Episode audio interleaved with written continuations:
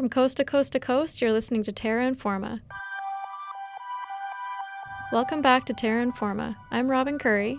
And I'm Lauren Carter, and we'll be your hosts for the next half hour of environmental news. This week, we're talking climate change mitigation and adaptation. Whereas mitigation refers to actions taken to prevent climate change, adaptation refers to actions taken to moderate potential damages or to benefit from opportunities associated with climate change. This week, we have an interview about how municipalities are taking leadership in climate mitigation while also making strides for adaptation. And we have a story about how the healthcare industry can mitigate its contribution to climate change. In light of the United States pulling out of the Paris Agreement and the striking response from municipalities in adopting the Paris Agreement on their own, we thought that we would explore how municipalities can push for action and plan how to adapt to climate change. Amanda Rooney and Charlie Blaze sat down with Danielle Koliak. Danielle is an environmental project manager with the City of Edmonton. They spoke with her about Edmonton's newly developing climate change adaptation and resilience strategy and about the power that local leaders and municipalities have in addressing climate change issues. Yeah, that's yeah, fascinating. Yeah, it's least the same perspective. Yeah, totally. yeah, because you're just like, oh, it's just grass. Yeah, and it's like, no, it has such deep roots. And they, Yeah. yeah, exactly. Sorry, I totally like- go to soft topic. No, it's fine, awesome. It's yeah. When I lived in southern Alberta, I was always like, oh, you have to protect the native prairie. In light of Donald Trump pulling the United States out of the um, Paris Agreement, um, there were a lot of mayors that like came together to kind of say, hey, like the U.S., we as a country as a whole have pulled out of the um, Paris Agreement, but we as cities are gonna stick to the promises that we made in the Paris Agreements to um, take action to kind of mitigate climate change. Um, and so then that kind of got us thinking about like what kind of action and can be taken within like cities and what what the impacts of uh, local movements and um, actions can kind of like look like. So I'm Danielle Koliak, and I'm an environmental project manager with the City of Edmonton. So I'm in a small group. We're called City Environmental Strategies, and we work on a bunch of different environmental policy and management type issues. One of them being climate change. So in our group, we have people that work on um, our energy transition strategy, which is more about the climate change mitigation. How can we reduce our greenhouse gas emissions? And then my team is leading the development of a climate change adaptation and resilience strategy. So, you know, knowing that there's emissions in the atmosphere that, you know, are, will still be there, how do we actually prepare and adapt our city to the possible realities of a changing climate? That's pretty cool. Yeah, really I didn't. cool. I didn't Wow. actually know that we had. I didn't know we had anything like that. Well, we are just kind of in the initial stages of that strategy. And Cool. so I guess I should say that later on this year or early in 2018, we'll be doing kind of a broader public engagement on that strategy development. Right now, it's really um, subject matter expert led at the, at the moment. Um, so, what do you think um, the significance is of the 247 mayors adopting the Paris Agreement, uh, like after Trump pulled the U.S. out? Hmm. So, I mean, just speaking as a project manager, I guess I think it's very significant. I think it shows that those local leaders kind of realize the importance and significance of climate change and climate change actions, and that, you know, climate change is a global issue, but it affects different places in different ways, and it very much affects local people. And so, you know, with especially with cities that are seeing actually seeing climate change firsthand, like more storm surges, such as Hurricane Sandy in New York, I think that, you know, it shows that these local leaders are really, you know, wanting to take action on that. And I think it's a very positive thing. Mm-hmm. Yeah, absolutely. So, on that note, uh, what role do you think cities play in climate mitigation?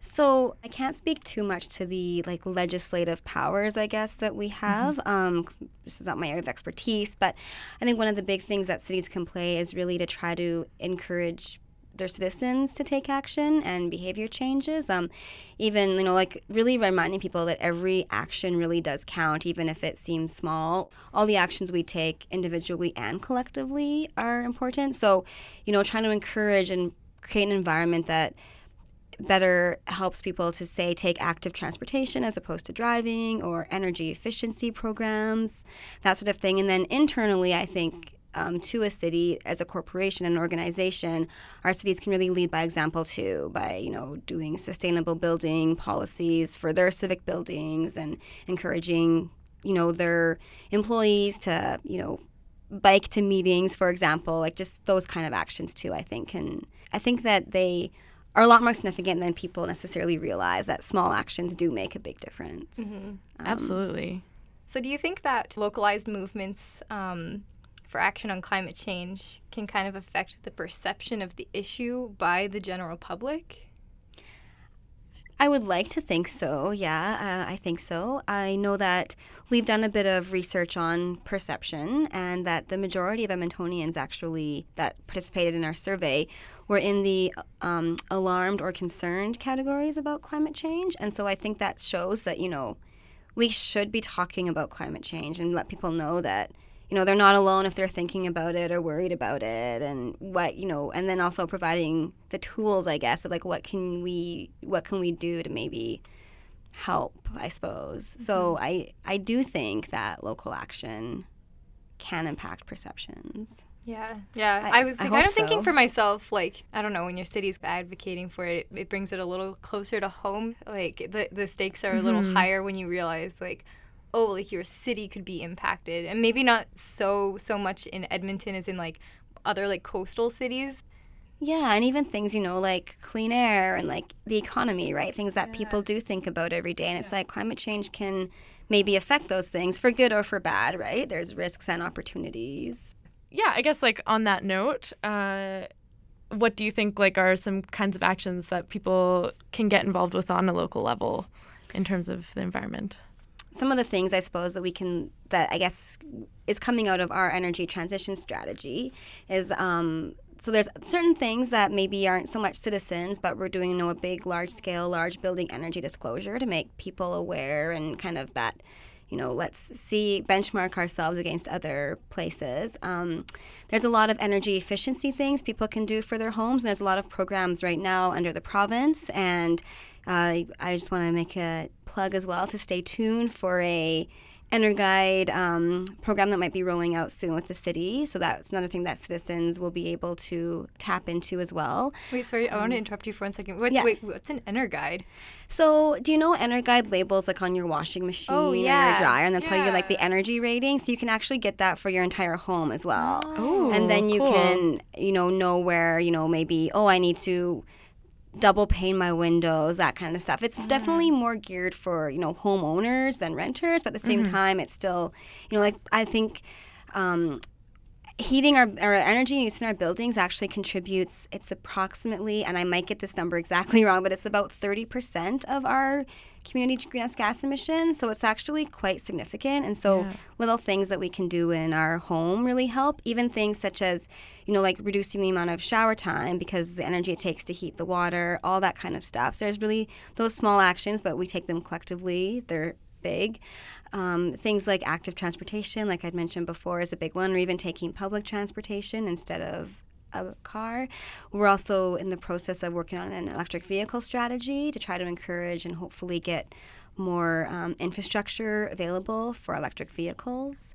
Um, yeah, that's just so really those are some of, I guess, of the high level actions. And then, of course, everyday sustainability choices impact climate change. You know, if you're buying more local food, uh, that sort of stuff. Um, reducing the amount of you know maybe meat you're eating because there's a higher greenhouse gas emissions and water input into producing that food um, all those decisions i think really can make a big difference I took this class, Science, Technology, and Society. It was like science value, or yeah, science values and culture. And there's like a whole chapter on like, um, just like uh, this kind of mentality that like, like everything will all add up, but it's so easy to get like to lose that to to kind of forget that like your actions are contributing to this like larger issue and just thinking like oh i'm just one person Exactly. But if it's, you know, it's like a million one people are mm-hmm. doing that, right? Yeah. That can make a big thing. Yeah. And then even on the kind of the resilience side of things, so not so much the reducing our greenhouse gas emissions, but what can we do to like kind of prepare ourselves? And really a lot of that is like, you know, it's it's things too, like it resilience ties into a lot of different areas, including like emergency management. So it's things like maybe we all should have an emergency management kit in our home. Like, could we sustain ourselves for like three days worth of water or something if the water we no longer have potable water, that kind of stuff. And then it's also bigger actions like thinking about um, different types of stormwater management, like low impact development or rain gardens, um, that sort of stuff to help with our uh, flood mitigation or I guess stormwater retention. What's like rain garden? So I'm not an expert in rain gardens, Yeah. but um, we have some you know really good environmental engineers who are, and so it's something that you can basically design on your in your yard so that it will capture the rain, as opposed to it just you know getting into the pervious surf impervious surfaces. So it's a low impact development technique as well for stormwater management. And um, my personal lens, because it's my background, is really protecting our ecosystems and our ecological goods and services because we have these natural assets. And if we can maintain those and protect those, maybe they'll help us become more resilient to climate change. Yeah, uh, Yeah. that kind of makes me think also just of like community connectedness as well. That's a huge one. So exactly like we always talk about like social resilience, right? And exactly that. Like how can our neighborhoods and communities be resilient and how can we help people to be resilient and help our vulnerable populations and that sort of stuff. And mm-hmm. definitely I think community is a huge part of that. Actually in this strategy we're developing that's we have eight different kind of asset service themes we're calling them and one of those our themes is people and that includes community and culture and food and agriculture and public health and safety. So we're trying to really make sure that we touch on on all of those different issues. And the good thing is, is a lot of cities have really been leading the way in climate change work. So it's really we ha- there's a lot of resources that we can kind of tap into for that. That's awesome. yeah. yeah. The more we can, you know, work together like as cities and then as like mm-hmm. communities and everything, I think it also, yeah, like you were saying, like it's easy to just kind of, you know, go about your life and like not talk to your neighbors and like not do any of that and whatever. And then like forget that there's kind of this network out there of, of people mm-hmm. around you that are all kind of, mm-hmm. you know, working towards a lot of the same goals and affected by the same kinds of stuff, especially when you think about like climate change and, and all of that. Like, yeah, if we can, yeah, tap into that community network and like Yeah. remember that we're all kind of in it, in it together. It's much easier for like movements like um, I guess in regards to like climate change and stuff to be like those grassroots movements because it's a lot more connected to like the people that are actually there instead of like federal legislation coming down and saying oh like this like do this. Yeah, and that's why I think too we have seen a lot of cities really taking a big like lead on some of this is exactly that, right? It's like you can you know the local context, you know the people, you can actually make a local impact. So mm-hmm. and especially mm-hmm. you know with climate change how it you know it all depends where you are and so if, if at a you know big federal level you know an impact like in canada right an impact on the east coast will be very different than what we'll see in the prairie provinces so it's really nice when you can do it at the local level So I just wanted to ask you a little bit more about the like City of Edmonton uh, climate adaptation um, strategy sure strategy. sure There we go. yeah so i guess um like i said it's we're in the initial stages right now. So we've developed we have a subject matter expert group that's working on on it. Um, we're really we're at the stage right now of really looking at our potential future climate scenarios. And then from there we'll be looking at any potential risks vulnerabilities and opportunities that edmonton might see um, to you know specific time scales that are and we're using the intergovernmental panel on climate change the ipcc their recommended best practices. Their um, general circulation models their co- their RCPs they're called and I can't remember what the acronym stands for now but it's the concentration pathway so the emissions pathways basically um, and yeah, we're looking at it from a broad community perspective. It's not just our internal city operations. Of course, we have stuff that we need to make sure is maintained in the event of an emergency or a long term climate shift so that our citizens are able to still access goods and services. But so we're looking at it from the broad schemes of um, water and sanitation. So that includes potable water, water supply, stormwater management, solid waste management, uh, transportation, looking at it from our road, rail, and our air um, transportation. So we've invited the Edmonton International Airport into our discussions. Um, we're looking at built environment, so all of our buildings, and that includes you know landscapes and that kind of stuff. We're looking at economy, uh, natural environment, and the people category I mentioned earlier, as well as emergency management and energy and utilities. So that if you know we can make sure that we still get electricity and that sort of stuff as things happen. And so I'm not sure how familiar people are with climate change adaptation, I guess, but we're looking so we're looking at you know sudden shocks that could hit the city. So in Edmonton, you know that could be things like an interface fire where a wildfire has reached our urban boundaries, or it could be localized flooding from a really severe rainstorm or a hail event. And we're also looking at those longer um, term stresses, we're calling them. So things like a long extended drought, or is there going to be a shift in ecosystems and invasive species patterns? Um, that sort of stuff. And a lot of that terminology actually comes from an organization called the 100 Resilient Cities, and they're a Rockefeller and Bloomberg Foundation, and they're really they have 100 cities that are in this organization. We're not one of them, but we can still tap into some of their resources, and they're really um, paving the way, I guess, on this urban resilience front. So.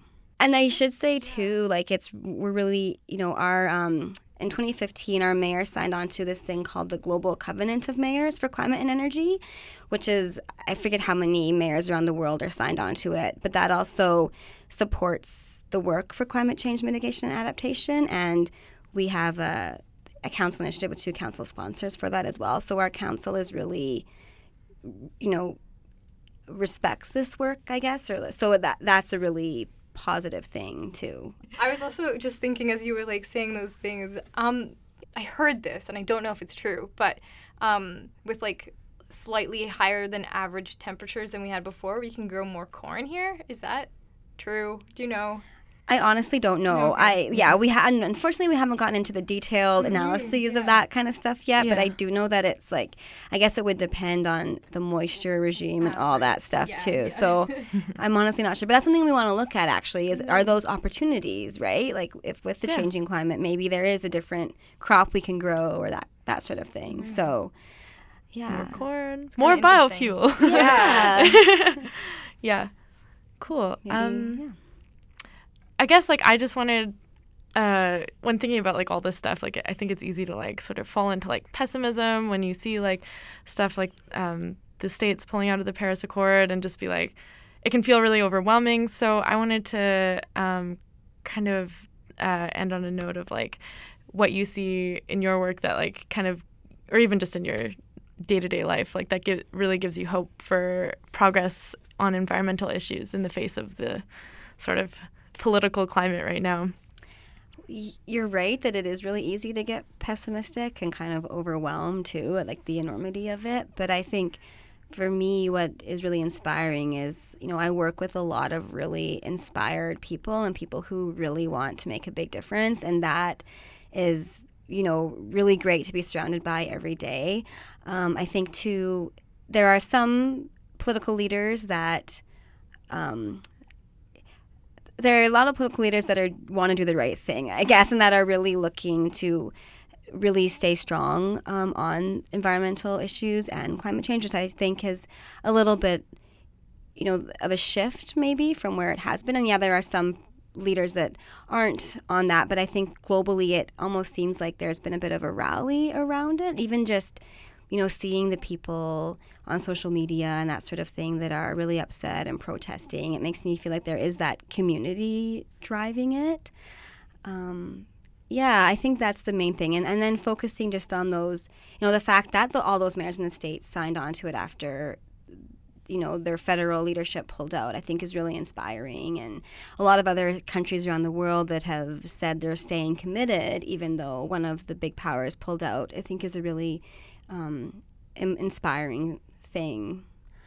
Yeah, I read this good Gwynne Dyer article that made me feel a lot better about.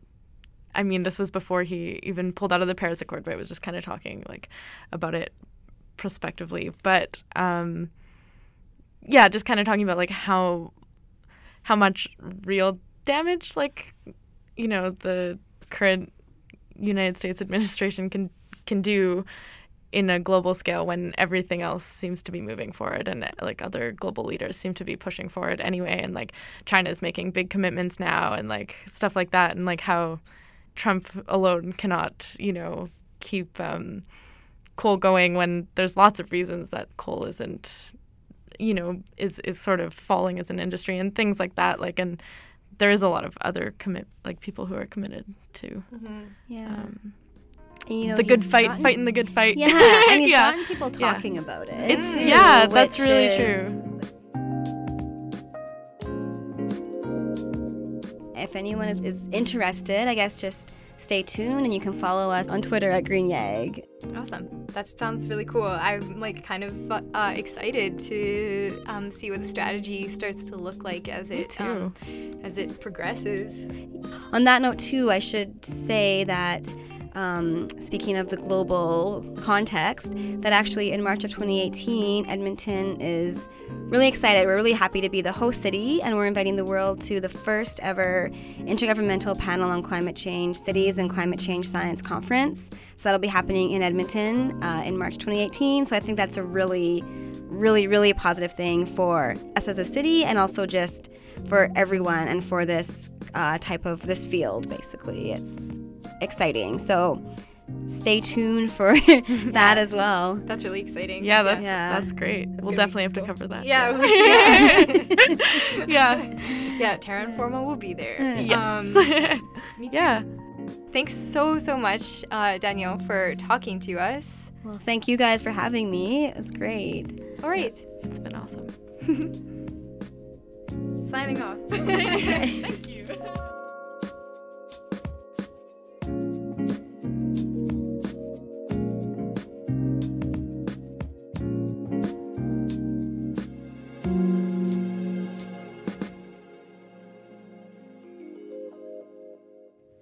That was Amanda Rooney and Charlie Blay speaking to Danielle Koliak, an environmental project manager with the City of Edmonton. Energy usage in medical facilities is highly intensive. In fact, hospitals expend about twice as much total energy per square foot as traditional office space. Here's an interview conducted by Climate Radio about climate change mitigation within the healthcare industry. The healthcare industry has a critical role to play in climate change mitigation. Global Green and Healthy Hospitals GGHH is a network that brings together hospitals, health systems, and health organizations from around the world under the shared goal of reducing the environmental footprint of the health sector and contributing to improved public and environmental health. We caught up with Nick Thorpe, the Global Community Manager of GGHH, here at COP22, and he explains what they are doing to improve public and environmental health. My name is Nick Thorpe, and I work for an NGO called Healthcare Without Harm. We work around the world to transform the health sector so that it reduces its environmental and climate footprint and is a leading voice in promoting health, environment, and climate issues. So we have uh, launched a program called the 2020 Healthcare Climate Challenge, which challenges the health sector to clean its own house, to reduce its own environmental and climate footprint, to develop in a way that uses low carbon models of care, and to prepare for a changing climate, and to really be united as a global health sector, for example, at here at the COP, to advocate for policies that protect human health, protect the environment. So at the Mohammed VI University in Marrakesh, this is a hospital that uh, they are using solar panels on their roofs to provide electricity for their buildings. Um, they're launching a new program to use solar power for hot water heating. Uh, they use geothermal energy as well to augment their energy sources, and so it's a it's a nice example of a way that they're tapping into renewable energy sources to use clean energy to power their hospitals and to reduce their carbon footprint and the emissions that they have. So we work with hospitals of all sizes, both small rural hospitals, large urban hospitals in, in all parts of the world to promote the proper segregation of waste from healthcare waste and also the pro- proper treatment of it. Um, so the segregation is an important point to be able to recycle certain pieces, um, to process pieces that are hazardous in a way that doesn't have environmental footprints. In the past, in the U.S., for example, they burned a lot of healthcare waste, which releases dioxins and other chemicals that have negative impacts on human health into the environment. It's a, it's a bit of a paradox. And we promote clean treatment of, uh, of healthcare waste using autoclaving, which is a high steam temperature to ensure that the contaminants or the, the biohazardous pieces of it are, are properly sterilized and that those can be properly disposed of in that way. Sonia Roschnik, the Executive Director, Global Green and Healthy Hospitals, says that healthcare should be more creating and not damaging health with its environmental footprints. I'm Sonia Roschnik and I'm a non executive director for Healthcare Without Harm based in Europe. We would like healthcare really to be more creating of health rather than damaging health because of its environmental footprint. So we're also calling on all health professionals to take a role in what they might do about this. You know, they're caring for their patients, but they can care for the planet at the same time. Um, and, you know, that's quite an important message. We think that if they were able to speak with a louder voice, people would listen, might recycle more, look after their waste better, sort out their energy efficiency. So there's a lot to be done. I think in Africa we've got some great examples where there might be clinics who haven't had any energy at all. And with having renewable energy, it means that they actually can have access to energy and be much more resilient in the face of climate change. So, you know, we're demonstrating really that you can not only adapt to climate change, but you can mitigate against some of the carbon emissions and actually have a much better solution for everybody. So it's good for health, it's good for the environment, um, you know, and it's good for the people in the community. So that's what we're trying to promote, and we've got some great examples around Africa to, to illustrate that. I mean, I know in Rwanda, where there's a lot of um, the hospitals and the clinics are being fed with um, renewable energy with solar power. There's also cold um, chains that are being used through solar energy to make sure that we're keeping the temperature cold of, um, you know, vaccines um, as they travel from place to place without having to use electricity. It makes them much more flexible, more resilient, um, cleaner. It means that we're not polluting the environment, um, and we're trying to, you know, strengthen the capacity of the health systems. So, so um, we are trying to work a lot with, um, you know, medical professionals as well as all the people who work in the states and facilities and buildings and who look after the, you know, the environmental footprint, um, because the doctors have a huge role to play. They're the ones who are prescribing medicines, who know, who can influence what their patients might do. So um, a lot of the medical associations are starting to take this seriously. They're starting to say that they, you know, that if we don't look after the environment, it's going to impact on health, and that also, as a health sector, we've also got our own responsibility to improve the environment. I think there's a lot of doctors and nurses who are not as aware of it as they should be. So we've still got our work cut out to try and, you know, bring them along with us to do a lot more. And I think, you know, events like COP22 here in Marrakesh are excellent to try and help promote that. We've just come out of a meeting with the ministers of health and ministers of environment, you know, where they've just declared that they're going to work together to start raising awareness even more and um, start acting together on a program of work. So we think the momentum is there and we just need to build it and scale it up everywhere now. With the launch of the 2020 Healthcare Climate Challenge at the Paris Climate Conference in 2015, the GGHH network is increasingly working to mobilize healthcare to reduce its own carbon footprint, become more climate resilient, and exert leadership to help every society transition to a low carbon energy future. Ndagire Laila, Climate Radio, Morocco. Thanks, Climate Radio, for that awesome piece. Before we go, here's this week's edition of What's Happening. Do you enjoy the strange mix of nature, technology, and science? Biomimicry Alberta is hosting a two day workshop in Edmonton on June 24th and 25th. The workshop will explore strategies from the natural world and investigate how they can inform human design and technology. The weekend will include providing a broad introduction to the concept of biomimicry with a focus on the insect world. This workshop is intended for students and professionals from any discipline and background interested in design and sustainability. Register for the workshop at www.biomimicryalberta.ca. That's all for this week's show. Thanks for listening. Terra Informa is a production of CJSR 88.5 in Edmonton on Treaty 6 territory. Visit us at terrainforma.ca and subscribe on iTunes. Thanks this week to our contributors Amanda Rooney, Charlie Blay, Climate Radio, and Nat Hontar. We've been your hosts, Robin Curry and Lauren Carter. Catch you next week for more environmental news.